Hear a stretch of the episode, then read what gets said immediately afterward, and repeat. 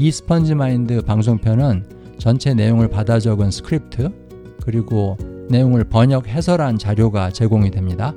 spongemind.org에서 무료로 받으실 수 있습니다. Hello Annie. Hello again. So I think this will be our last episode about body insecurity and we're going to talk about a sub subject in this theme. What are we talking about today, Annie? I think we're talking about weight and eating. All right, cool. So Annie, let me hand the microphone over to you.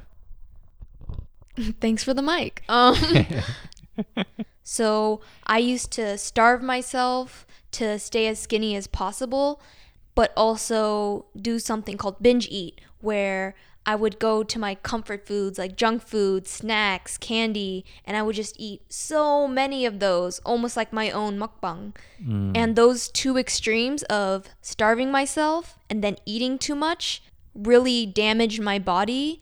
And it got to a point where my body would shut down on me, and I realized that something needed to change. What do you mean by your body shutting down on you? Did you get sick? Yes, I would get sick. There were many examples of me developing skin inflammation or getting dizzy when I stood up and would almost pass out, and I would feel very weak. So you're saying all those problems that you had with your health are connected to your eating habit. Yes, definitely. So now we're going to talk about how you overcame the problem, a problematic eating habit. Yeah, so I would say one thing that really helped me fix my relationship with eating was learning about a practice called intuitive eating. So, intuitive eating is basically the process of reconnecting with your body hmm. and rebuilding your relationship with your body. And so, it's about trusting, listening, and responding to the direct messages your body is sending you. For example, feelings of hunger, feelings of I'm full. And by listening to your body, this will help guide your food choices and get your physical and mental needs met. Mm-hmm. And so, at the core of intuitive eating is intuition. It's about knowing yourself and recognizing that only you can know what makes you feel healthy, not an advertisement you see for weight loss and not what your friend tells you has worked for them. You are your own best nutritionist and you know what's best for your body. So let's talk about the messages coming from your body. So you listed these examples of, hey, I'm hungry. Hey, I'm full. So basically, these two messages are the most important ones when it comes to eating habit.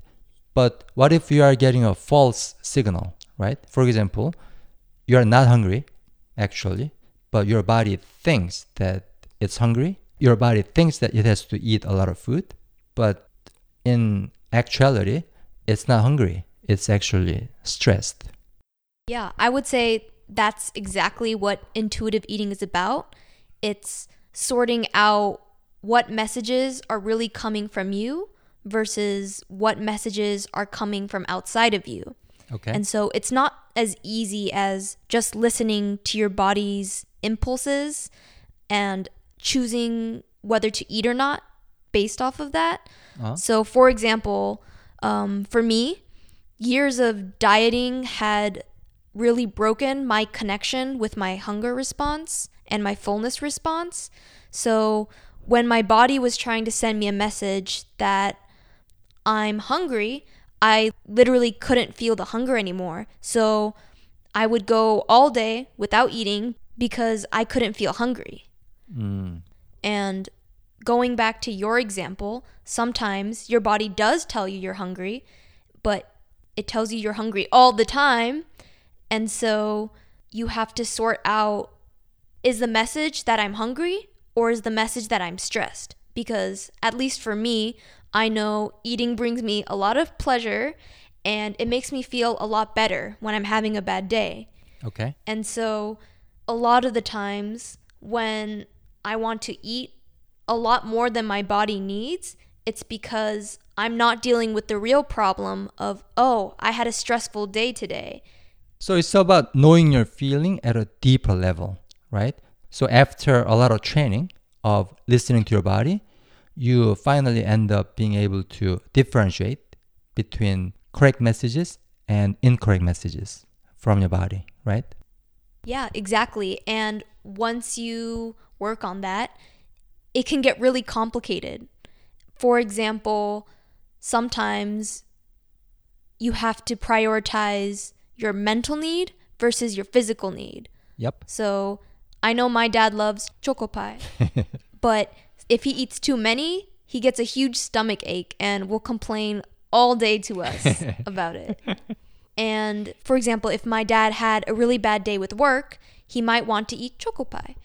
And even though it makes his body feel bad, maybe his day was so bad that sometimes the joy that choco pie brings is more important right now than than the risk of stomach ache. Mm. And so intuitive eating would tell my dad, don't feel bad about eating choco pie because it's helping you self-soothe and feel better about your day even though you may feel worse physically.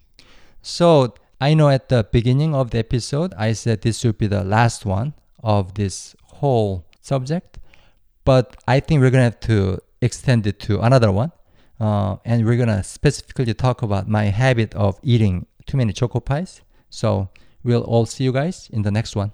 Bye. Bye.